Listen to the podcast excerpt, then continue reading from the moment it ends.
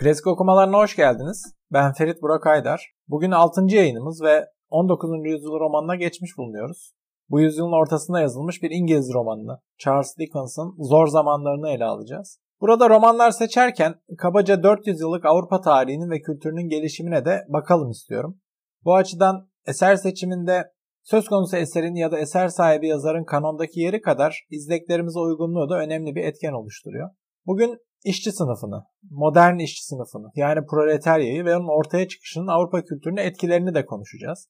Dickens'ın zor zamanları üzerinden bu işi yapacağız. Elbette Dickens muazzam önemli bir romancı. Muhtemelen herkesin listesinde, klasik romancılar listesinde ilk 5'e ilk 10'a giriyordur.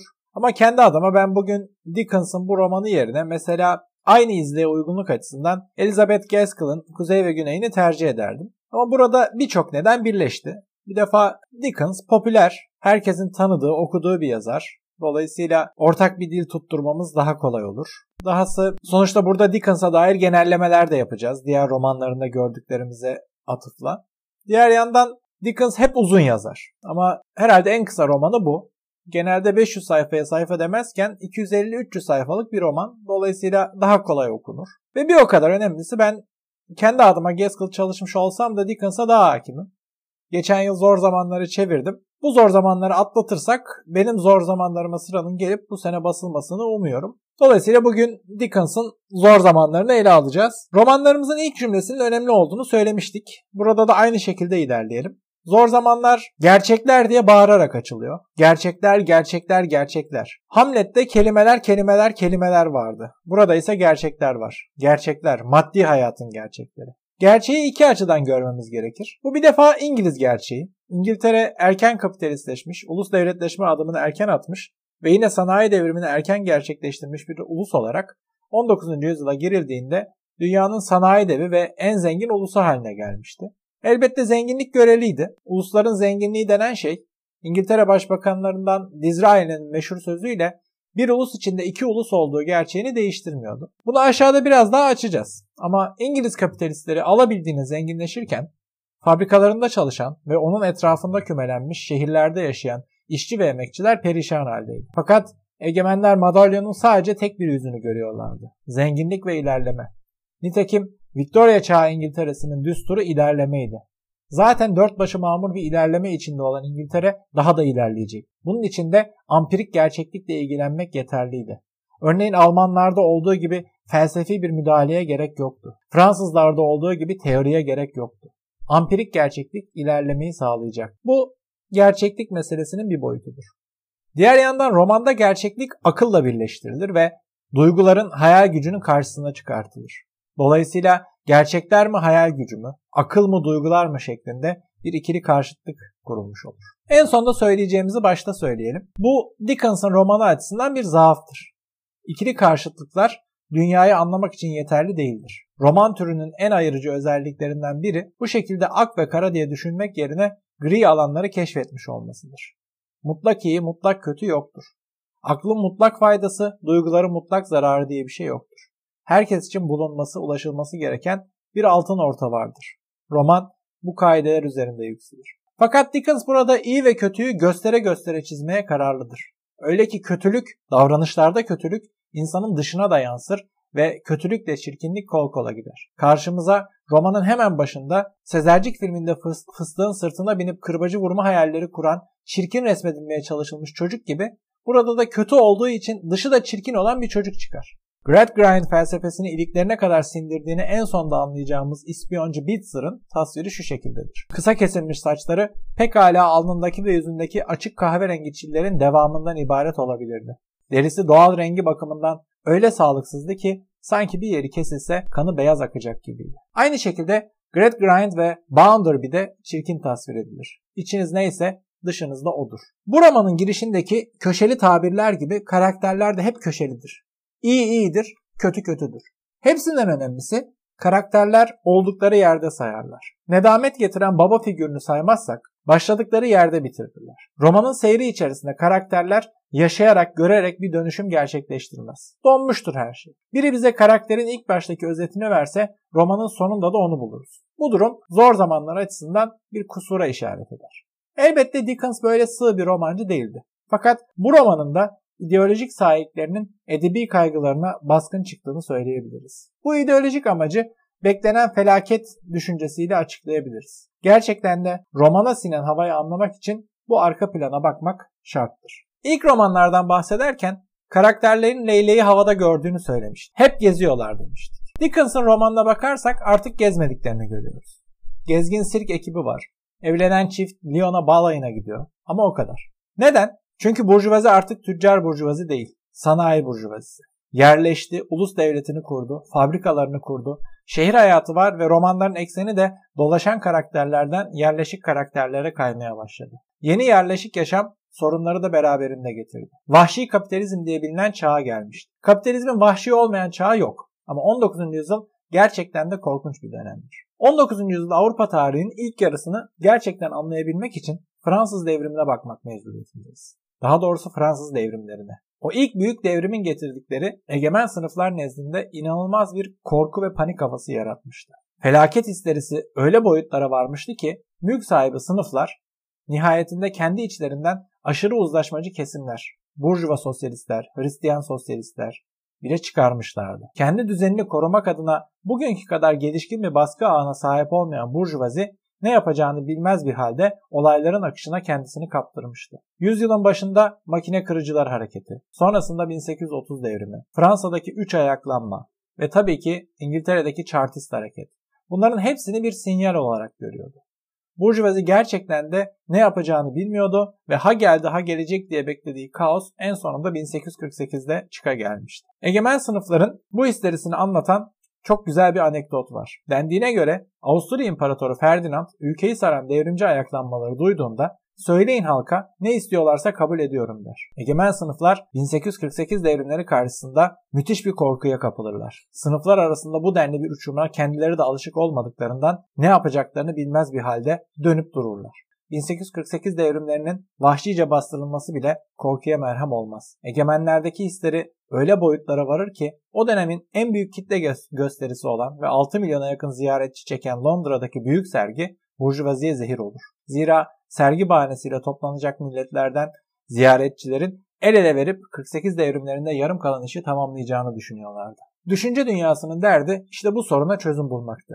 Beklenen felaketten kurtulmaktı. Kuşkusuz bir yanda devrimciler devrimci alternatifi zorlarken diğer yanda da kapitalistler kendi egemenliklerini koşulsuz devam ettirmek istiyorlardı. Dickens ise bu ikisinin ortasında yer alır. Sınıfsal refleksi egemenlerden yanadır. Zira düzenin bekasını savunur. Ama tadilat ister. Nihayetinde Dickens bir sınıfsal refleks gösteriyordu. Ama aynı zamanda anlamaya, bir yol, bir çıkar bulmaya çalışıyordu. Bu çabanın kendisi açısından bir yaratıcı nirvana doğurduğunu söylemeye gerek yok. Marx'ın da övgüyle bahsettiği üzere döneminin en önemli romancılarından biridir. Romancı kişiliğiyle çoğu zaman geri plana itebildiği muhafazakar siyasi görüşlerinin zor zamanlarda baskın çıktığını görürüz. Dickens sanayi devrimini kötü görür. Sanayinin kapitalizm tarafından kötüye kullanılmasıyla insanlığın ihtiyaçlarını karşılaması arasında bir ayrım yapmaz.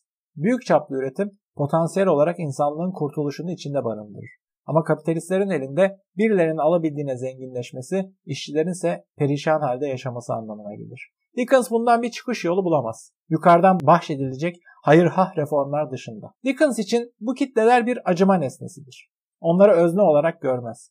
Onlar için gerçekten üzülür. Tek tek ya da toplu halde acı çektiklerinde kahrolur ama bir araya gelip haklarını aramaya çalışmaları, içinde bulundukları melalin sorumlularından hesap sormaları Dickens için pek kabul edilir değildir. Bunu en somut şekilde romandaki sendika sahnelerinde görüyoruz. Slackbridge karakterine bakalım. Zor zamanlarda hemen her karakter bir şeylerin sembolü. Slackbridge'de işçilerin örgütlenmesinin kötülüğünü sembolize ediyor. Sendikacının, örgütçünün derdi işçi 3 kuruş fazla kazansın değildir. İşçileri patronlara karşı kışkırtmaktır. Onların derdi başkadır. Size gayet tanıdık gelen bu lafları o dönemki kapitalistler de söylüyordu. Nihayetinde kapitalist gök kubbe altında değişen pek bir şey yok. Kapitalistler her yerde bugün hala aynı herzelerden medet umuyorlar. Dickens felsefesi gereği işçileri tek tek baktığında acıma nesnesi olarak görür ama bir araya geldiklerinde kötü gözle bakar. Marx'ın terminolojisiyle ifade edersek Dickens için işçiler bir kendinde sınıf olduğunda yani üretim ilişkilerinin kendi doğallığında yarattığı kişiler olduklarında iyidir. Ama işçiler durumlarının bilincine varıp kendisi için sınıf haline geldiğinde yani kendinde sınıftan kendisi sınıf haline dönüştüğünde bu demektir ki bilinçlenip örgütlenerek harekete geçtiklerinde tukaka olarak görülürler. Şimdi doğrusu yanlışı bir tarafa ki alenen yanlıştır bu görüş. Romandaki Steven karakterine bakarak bunun ne kadar ikiyüzlücü olduğunu da görebiliriz. İşçi Steven bir başka orta yolcudur. Ne işçi arkadaşlarının yanında yer alır ne patronun yanında.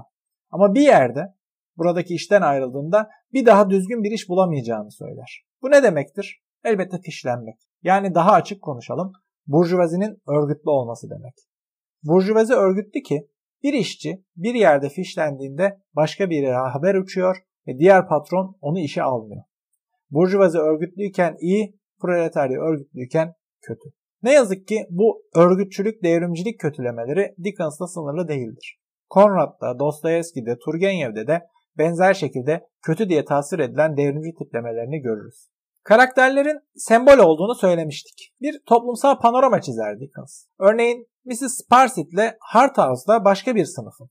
Çöküşteki aristokrasinin hicvedilmiş halleridir. Aristokrasinin temsilcileri de kendi içinde gerçekçidir. Yeni toplumda tutunamamışlardır. Ya Mrs. Sparsit gibi statü kaybı yaşamıştır ya da Harthouse gibi saati zarardır. Burjuvaziyi sembolize eden adamsa Mr. Bounderby'dir. O tam da burjuvazinin kendini satmaktan haz ettiği gibi kendi kendini yaratan adamdır. Nasıl ki bizim burjuvalarımız taşı sıkıp suyunu çıkarmışsa, dün sadece basit bir bakkal sahibiyken çalışıp azmederek büyük patron oldularsa 19. yüzyıl İngiliz kapitalistleri de öyledir. Romandaki meşhur tabirlerden biriyle söylersek altı atlı bir faytona kurulmak, kaplumbağa çorbası ve geyik etiyle altın kaşıktan beslenmek gibi beklentileri olan işçilere karşı çalışın beni örnek alın diyerek zenginliklerini hak ettiklerini vurgulayıp duran burjuvaların temsilcisidir Mr. Bounderby. Bütün bunların karşısındaysa saflığın ama saflıkla birlikte cehaletin ve yokluğun sembolü olan sirk vardır. Sirk oyuncuları eskinin doğallığının yani küçük üretimin sembolüdür. Katı sanayi toplumunun çeperlerinde tutunmaya çalışan,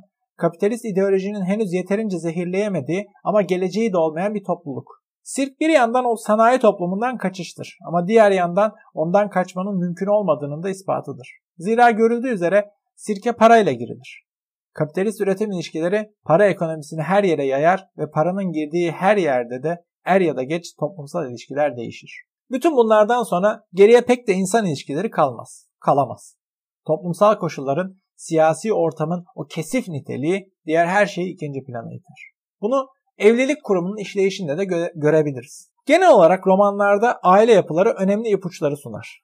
Mekanik bir şekilde aile iyiyse toplum da iyidir şeklinde çekirdekten bütüne yayılan bir genelleme yapmak doğru olmasa da aile kurumunun durumu yine de bize bir şeyler anlatır. Bu romanda her şeyden önce ailenin çocuklar üzerindeki egemenliğini görüyoruz. Louisa ve Tom anne babanın elinde mahvolmuş iki çocuktur. Bu romanla hemen hemen aynı dönemde yazılmış olan Komünist Manifesto'da Marx ve Engels bizi aile kurumunu kaldırmayı istediğimiz için suçluyorlar diye açıklamaya girişirler. Komünistlerin aile kurumuna eleştirilerinin başında tam da bu husus gelir. Bir çocuğun zihinsel ve ruhsal gelişimi bir ebeveynin eline terk edilemeyecek kadar önemlidir. Mülkçü bir anlayışla çocuğun sahibi olmak ve istediğin biçimi vermek en az çocukları ailelerin elinden tümden almak kadar dehşete düşürücüdür.